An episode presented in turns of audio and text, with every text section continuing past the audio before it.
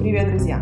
Меня зовут Лена Дегтярь, и я рада приветствовать вас на своем подкасте «Моя история, твоя история». В ближайшие 8 выпусков я сделаю отступление от своей основной темы, где я интервьюирую простых людей, которые сталкиваются с такими же сложностями, как каждый из нас, ищут свой путь преодоления и делятся инсайтами и тем, чему они научились в процессе преодоления этих сложностей.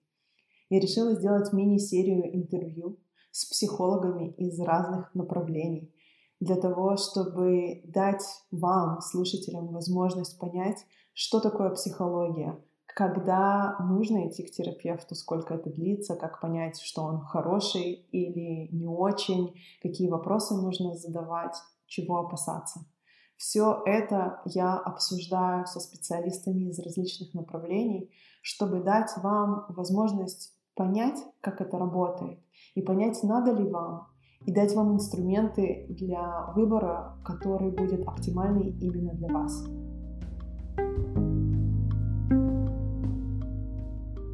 Добрый день, дорогие друзья! Меня зовут Лена Дегтярь, я рада приветствовать вас на своем подкасте «Моя история, твоя история».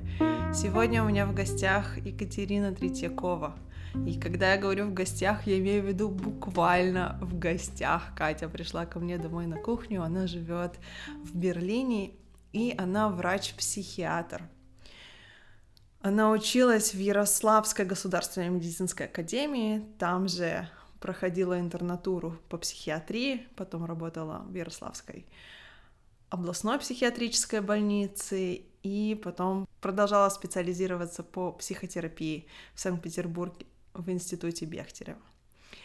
В 2014 году Катя переехала в Германию и начала работать по профессии здесь.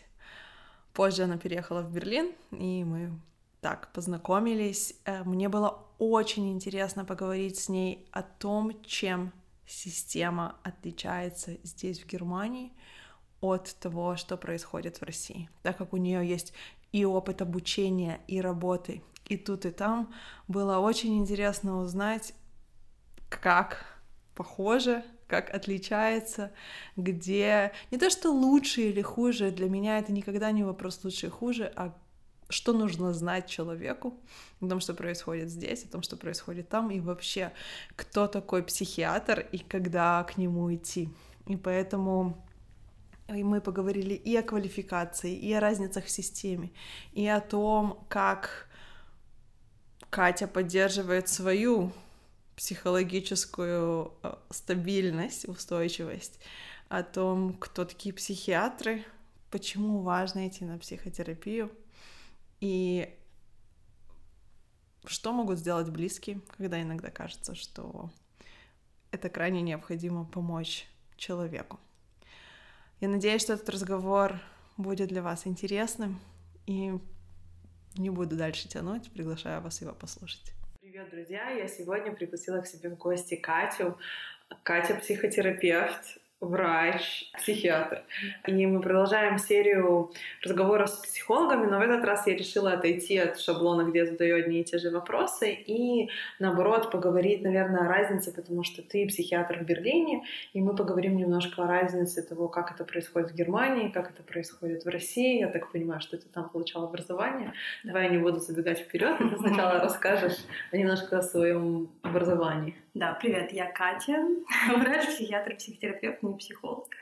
Да, я училась в России, в Ярославле, в медицинской академии, закончила ее в 2011 году.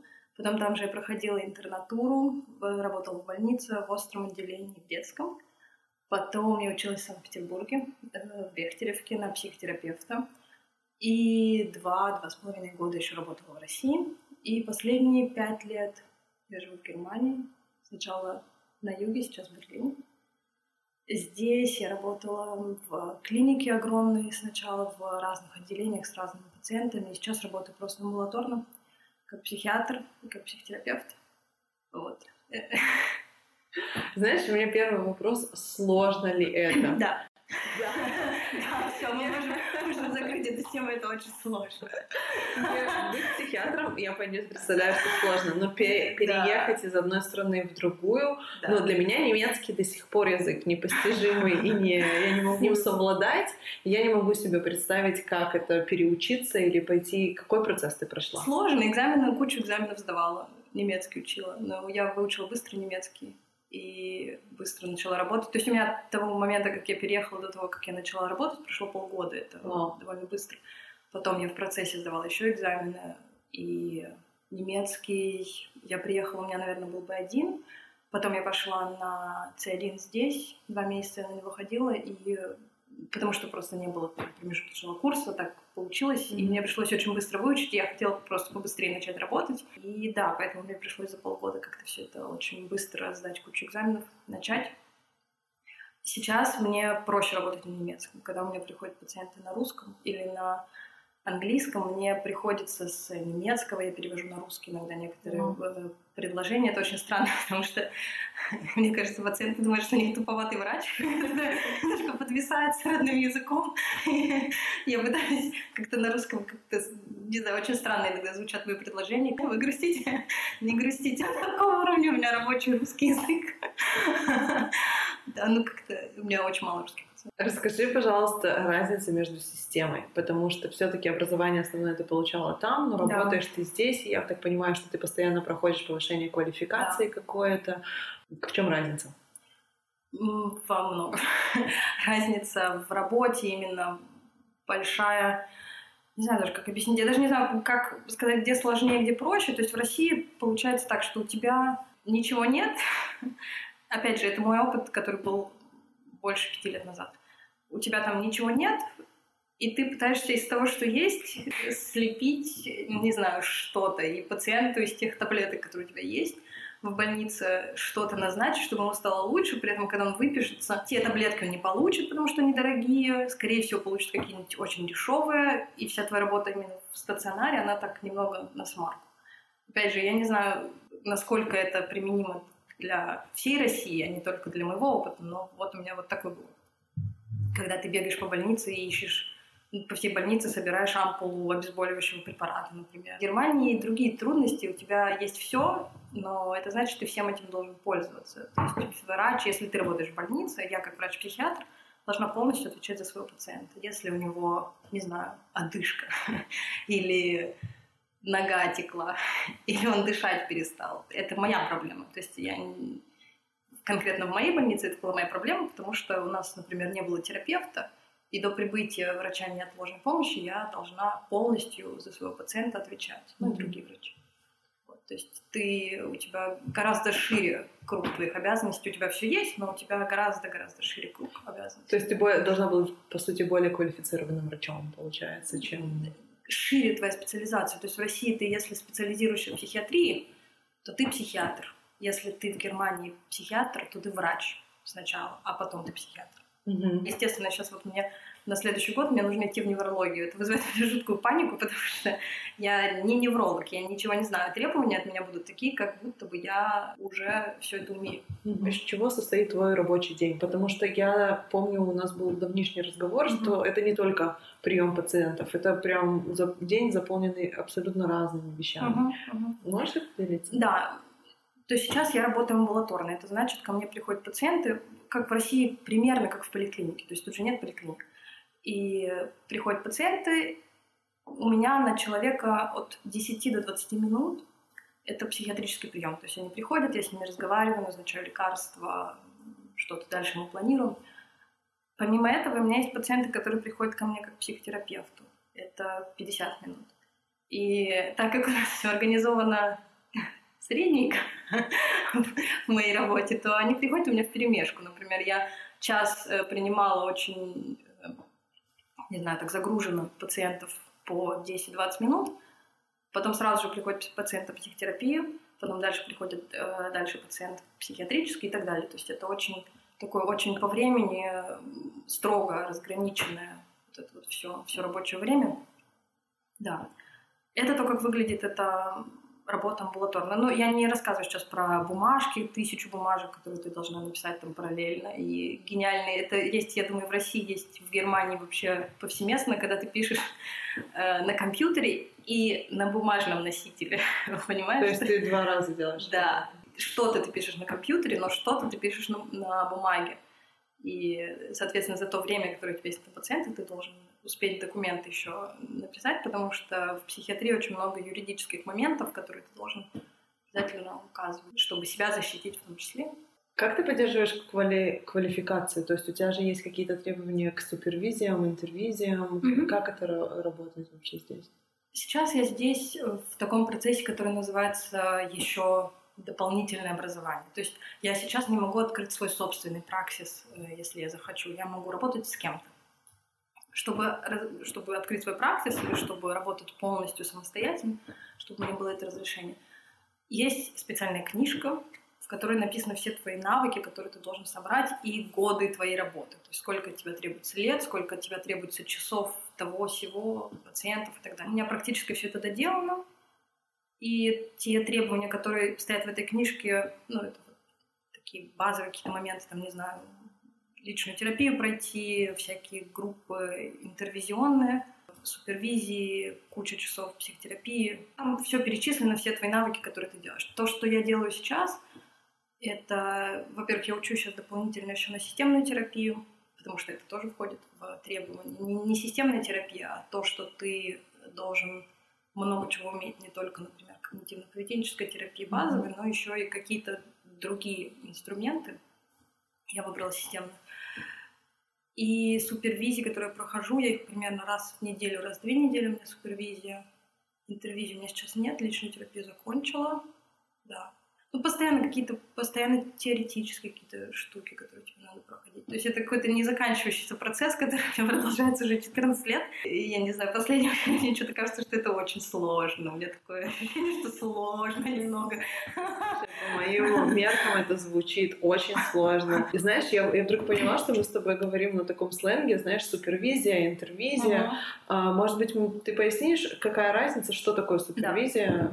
Супервизия — это когда я, как психотерапевт, человек, который консультирует людей, прихожу к другому человеку, который тоже консультирует людей, и этот человек смотрит на процесс терапии со стороны. То есть я ему рассказываю, вот у меня есть там пациент такой-то, мы с ним, у нас такая-то цель, мы сделали вот это и вот это, и у меня сейчас такой вопрос.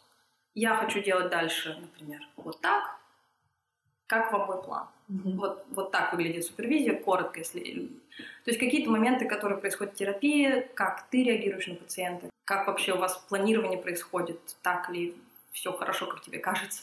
Может быть, не так хорошо, а ты уже какой-то чушью занимаешься уже который час с этим человеком. Просто взгляд со стороны, который нужен, чтобы ты не так не погружался в свои какие-то бесконечные интерпретации. То есть это не столько про качество твоей работы, сколько еще один взгляд на конкретную ситуацию, с которой которое тебе сейчас важно разобрать. То есть у тебя есть ощущение, что у тебя либо затык, либо ты... Ну как, это качество твоей работы. Почему? То есть это повышает качество твоей работы, потому что ты, во-первых, для того, чтобы лишний раз прийти на супервизию, во-первых, ты для себя самой лишний раз формулируешь, в чем у тебя трудности, есть ли у тебя трудности, ты формулируешь вообще цели, это, это в любом случае повышает качество твоей работы. Да, и это взгляд со стороны. А интервизия что такое? Интервизия это когда... То есть супервизор это человек, который с тобой не находится на одном уровне, то есть это не твой прямой коллега, скажем mm-hmm. так. А интервизия это когда ты разбираешь какие-то ситуации с э, коллегами, например. Это может проходить в таком... То есть все равно ты обсуждаешь с коллегами какие-то, например, трудности или какие-то вопросы или свои решения. То есть нет главного там. Э, да, да, да.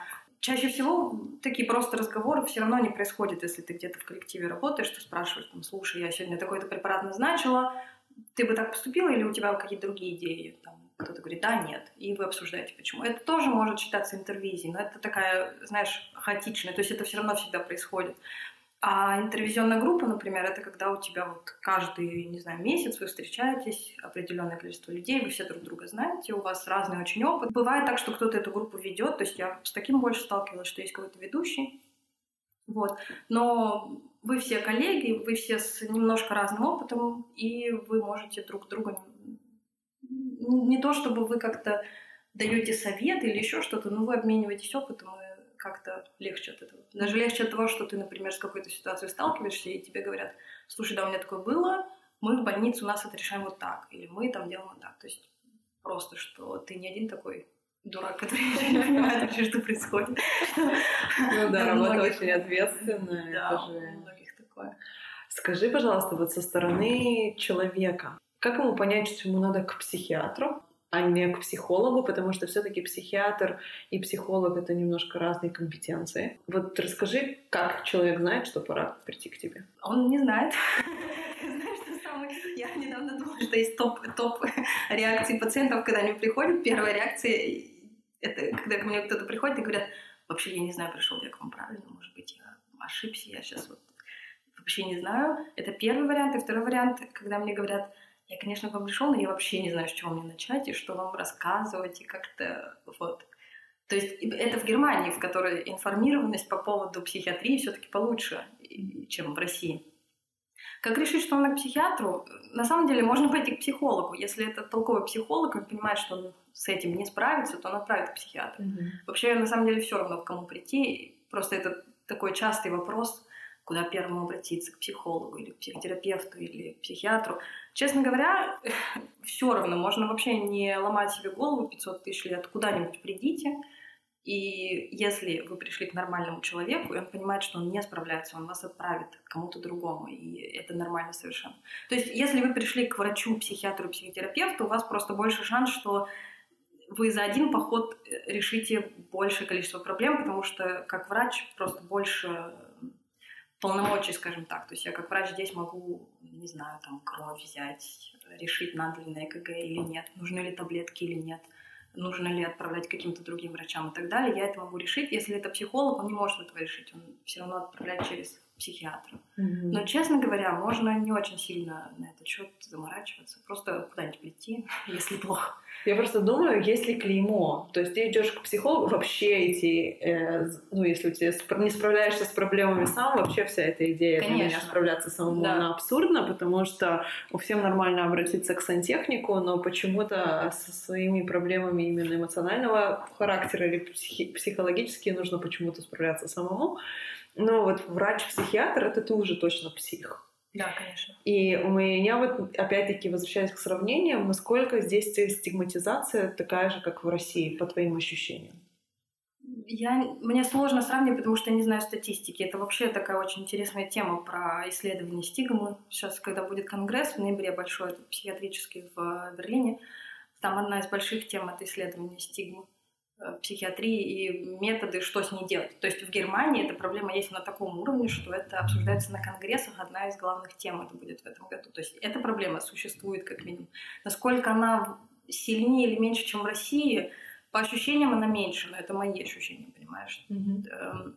Здесь тоже есть разные люди с разным уровнем образования, с разным уровнем информированности вообще о том, кто такой психиатр и так далее. Есть кто-то, кто приходит и говорит, да, я там вот уже был у психотерапевта, и вот я ходил туда, или там вот я делаю коучинг, и вот пришел к вам. То есть есть люди, которые очень открыто относятся, есть люди, которым больше времени нужно, чтобы они привыкли, что вот ко мне привыкли. При том, что ну, я вот как с тобой разговариваю, с пациентами разговариваю. То есть я не очень как-то там себя невероятно серьезно веду, не ношу черные одежды.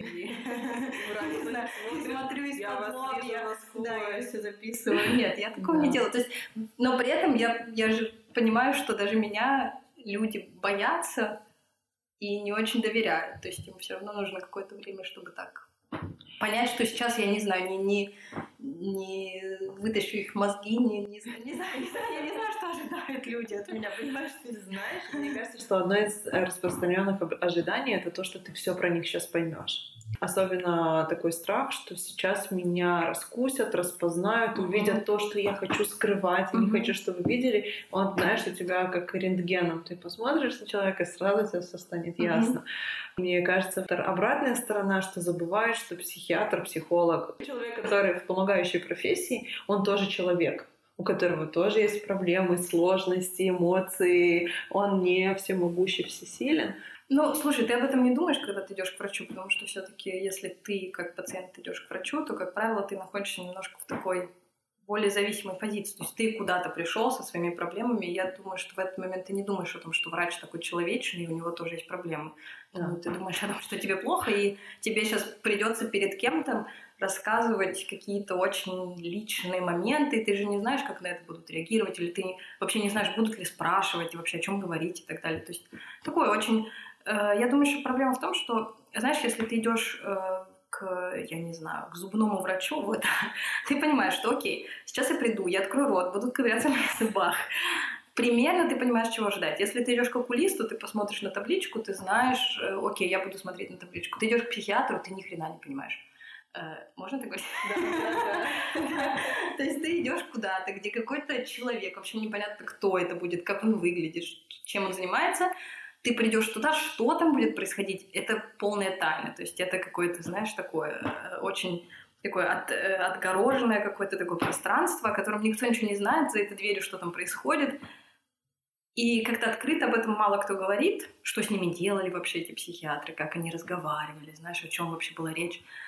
А, и вот эта вот завеса тайны, она, конечно же, добавляет беспокойства. То есть, если было понятно, знаешь, как с окулистом, что я пришел сделать то-то, я пришел к психиатру, мне зададут вот такие-то вопросы, все они нормальные, не надо их пугаться, все, больше ничего не произойдет, он не, не, не нападет на вас, он не, не, знаю, не положит вас сразу на кушетку, не заставит вас говорить о матери. Ну, не знаю, ну, в общем, что, что можно ожидать? Что такое? Скажи, это действительно смешно. Я хочу, вот знаешь, я вижу в нашем разговоре возможность для меня развеять всякие мои стереотипы, угу. которые есть.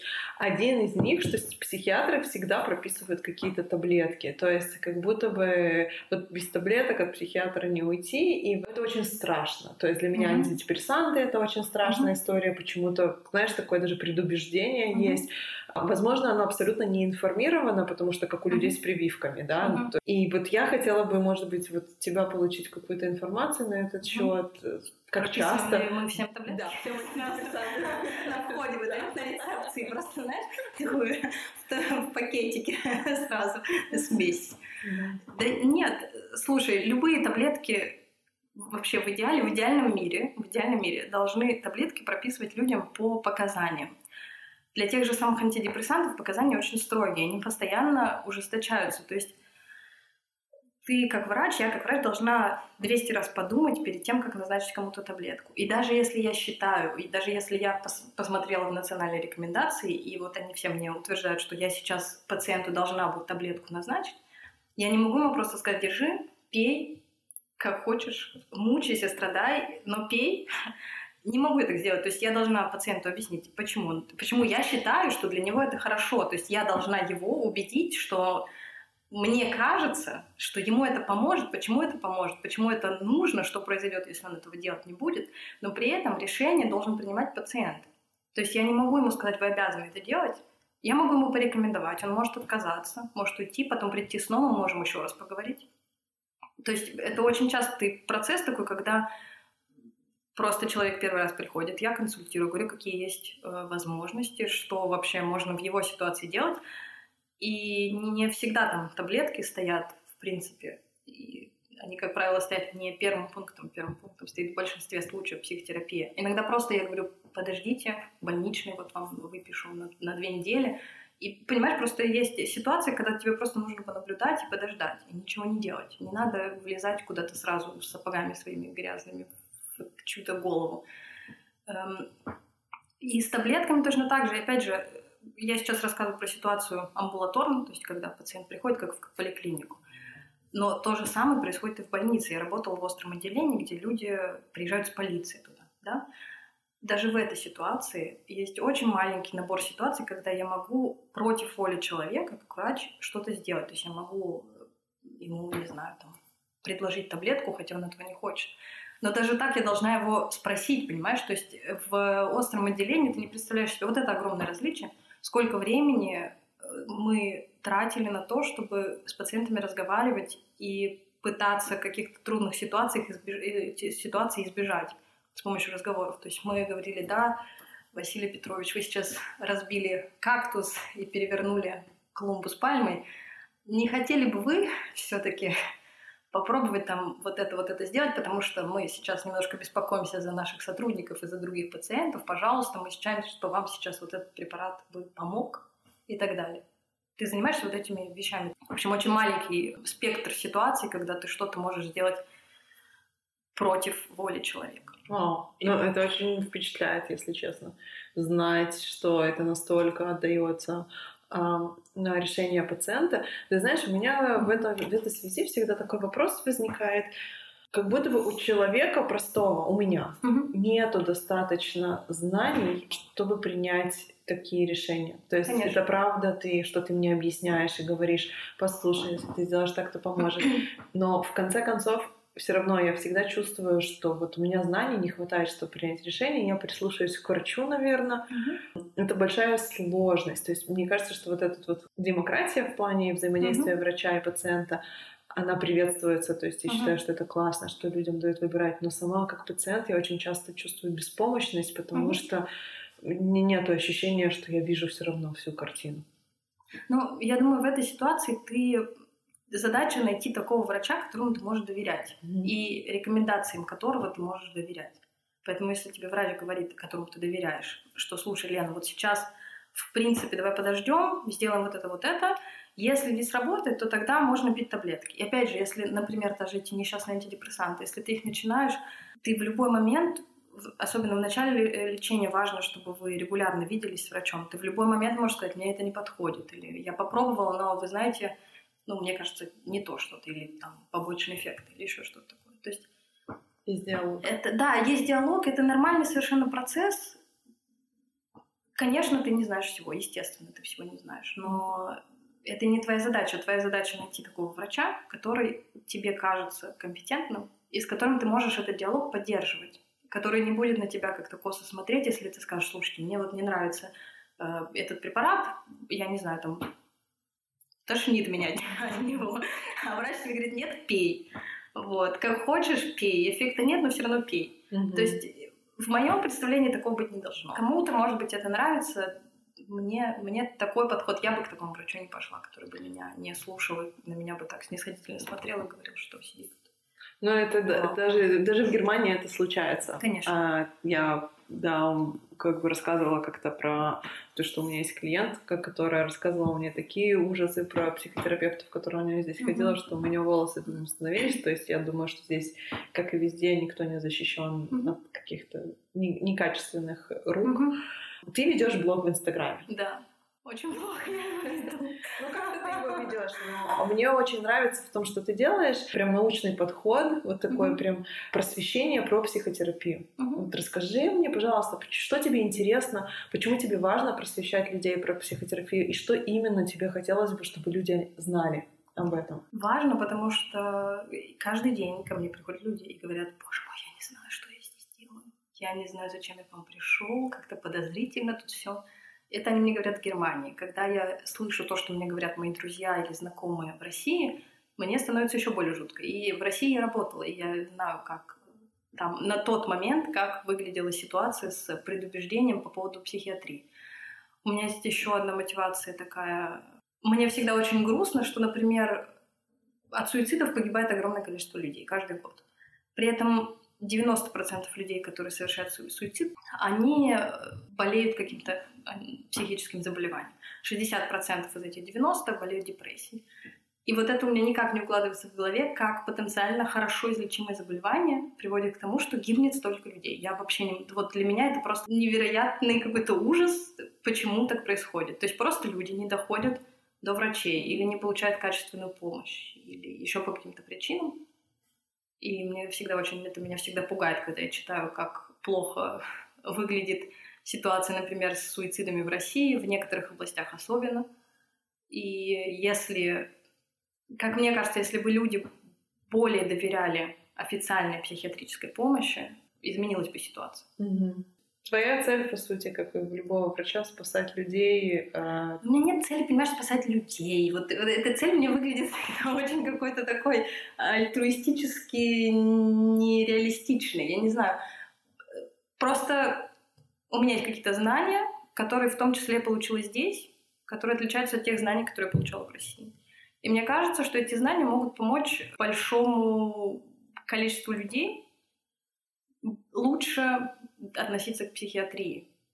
И это им может, в свою очередь, помочь, не знаю, в трудной ситуации прийти за помощью к психиатру, а не, не знаю, с крыши спрыгнуть или пить начать, или еще что-то сделать.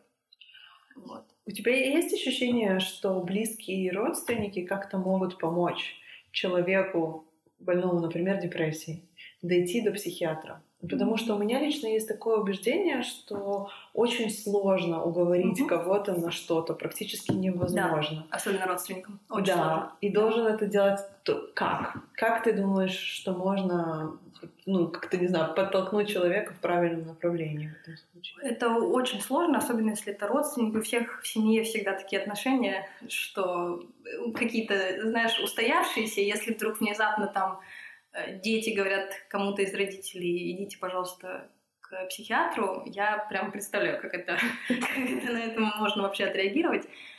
Это сложно, не только с депрессией, с любым психическим заболеванием. То, что ты можешь сделать как родственник, ты можешь сказать, что ты что-то заметил в поведении или в, не знаю, настроении, тебя это беспокоит, что тебе это тоже бросилось в глаза, тебя это беспокоит, и спросить, нужна ли этому человеку помощь. И если нужна, то какая помощь ему нужна? Готов ли он об этом поговорить? Эм, просто вообще послушать, что, как он э, эту проблему видит. Mm-hmm я не думаю, что ты можешь очень сильно, знаешь, если ты каждый день будешь говорить кому-то там из своих родственников, э, не пойти ли тебе бы к психиатру каждый день, знаешь, но не сработает это. То есть можно, конечно, до себя успокаивать, что ты что-то делаешь якобы, но вряд ли это приведет к какому-то результату, я так думаю. То есть всегда, к сожалению, есть твоя зона ответственности, и есть другой человек, которого ты можешь только попробовать как-то мотивировать, сказать, что вот я вижу, что тебе плохо, может быть, что-то я могу для тебя сделать, если да, то что бы это было, чем бы я мог тебе помочь и так далее. Да, я тоже очень всегда люблю призывать людей разделять зоны ответственности, но есть э, людям очень сложно, мне кажется, отпустить Конечно. вот эту идею о том, что только человек сам выбирает, как ему жить, что ему делать, э, и даже, ну, даже кончать жизнь невозможно как будто бы как-то повлиять. Слушай, если это какая-то очень опасная и острая ситуация, ты всегда можешь позвонить скорую, ты можешь позвонить в полицию и так далее. В этом случае у тебя есть, э, ну скажем так, право вмешаться, и тогда эту ответственность переймут профессиональные люди, да. Но до этих пор очень большая пропасть, знаешь, до того, как ты полицию вызовешь или скорую, и просто у кого-то легкая депрессия, тебе кажется, что ему бы хорошо бы сейчас было бы вот это, ну, может быть, ему нормально так, понимаешь? Ты, ты можешь как-то сказать, что хорошо бы ты к врачу сходил, но до тех пор, пока не надо вызывать скорую, человек имеет право делать все, что он хочет. 14 лет ты в профессии. Ну, как? 14 лет я... В... То есть я начала учиться на врача 14 лет назад. Начала работать психиатром 8 лет назад. Психиатром 8 лет назад. Да. Ты сталкиваешься с выгоранием? С каким-то ощущением, что все, я больше не хочу, мне больше не интересно. Что тебя держит в профессии? Почему ты продолжаешь в ней расти, развиваться? Тебе все еще интересно? Что меня держит? Люди, которых я каждый день вижу, которые меня очень мотивируют. И вообще мои пациенты, когда я э, вижу, что они, на что они готовы, что они делают каждый день, как они меняют какие-то вещи или как они не боятся. Вот это меня очень мотивирует оставаться, несмотря на то, насколько это сложно. То есть э, сейчас у меня был какой-то момент, когда мне показалось, что, боже мой, ну сколько уже можно, что с этими учебами, экзаменами бесконечными. Единственное, что меня больше всего мотивирует, это люди. Mm-hmm. Про выгорание. Когда я работала в больнице, в какой-то момент была жуткая нагрузка совершенно. То есть я, после того, как я переехала, был такой период, когда я училась на права, готовилась к экзамену, вот этому гигантскому госэкзамену немецкому, работала в больнице в остром отделении, где тяжелая работа, дежурила. И как-то это все делала параллельно, в общем, как-то это все происходило. И потом, после того, как я сдала экзамен, работы как-то стало еще больше. То есть я сдала экзамены, сдала права.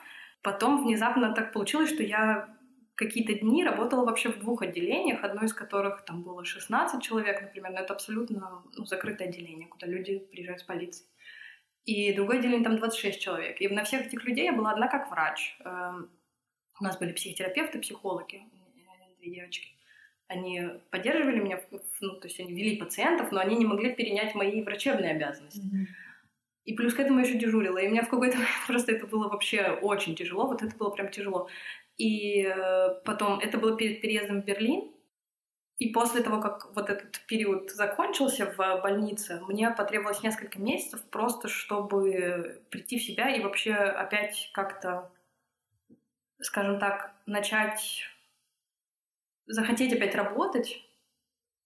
Потому что, понимаешь, одно дело, когда ты вот такой весь, значит, вот я тут работаю такой, э, вот я бы хотела вот так вот работать, принимать пациентов, вот это делать. Это очень мило, но ты работаешь во врачебной системе, в системе здравоохранения, которая, к сожалению, не выглядит так, как тебе бы хотелось. Там не хватает ни врачей, ни медсестер, ни хрена не хватает, и ты э, вот со своими там представлениями, конечно, далеко не очень видишь.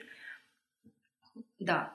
Не думаю, что это было выгорание, я просто жутко устала. Устала. Да, и мне нужно было отдохнуть, я отдохнула какое-то время, и вот после того, как я очень сильно пересмотрела ту нагрузку, которую я готова на себя брать, то есть я гораздо меньше стала работать, это в финансовом плане это влияет, конечно, но я меньше работаю гораздо, чем я работала в больнице.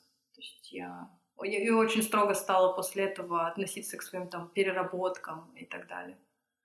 Вот. И по поводу выгорания я стараюсь... То есть вот в тот момент я устала, меня это просто еще раз подтолкнуло к тому, чтобы внимательнее следить за нагрузкой. И сейчас э, тоже стараюсь очень строго, если я замечаю, что... То есть я замечаю очень быстро, понимаешь, как бы это и плюс, и минус. То есть ты моментально замечаешь, если тебе плохо, ты не можешь работать просто и все. Да. То есть ты это очень быстро можешь заметить. И если ты уже замечаешь, что ты, например, для меня это такой момент, если я замечаю, что то, что рассказывают пациенты, мне слишком эмоционально тяжело, значит, я уже переработала, скажем так. То есть мне, значит, нужно было чуть раньше что-то сделать. Угу. Вот. Какие есть... твои инструменты для поддержания себя в целом? Э, супервизия точно, интервизия, супервизия, то есть разговоры о каких-то ситуациях или вот такие чисто технические какие-то моменты очень важно обсуждать. Спорт. И паузы между пациентами, хотя бы микроскопические. Даже, я не знаю, там бывает у меня какой-то жуткий поток пациентов, и там, я не знаю, закрою дверь, постою в собаке мордой вниз. Две секунды постою, как-то переключусь, Думаю, ладно, все, могу дальше. Сон. Это Сон, конечно, боже мой, я очень люблю спать. Сон я так люблю. Да, сон, не знаю путешествия я стараюсь, э, я стараюсь отпуск делать. Э, ну, то есть я часто на выходные куда-то уезжаю. Я стараюсь еще, в принципе, хотя бы каждые, не знаю, три месяца чуть больше выходные брать и куда-то уезжать. Mm-hmm. Я очень жестко за этим слежу, потому что я просто знаю, к чему может привести, если я чуть-чуть хотя бы где-то меньше как-то это все контролирую.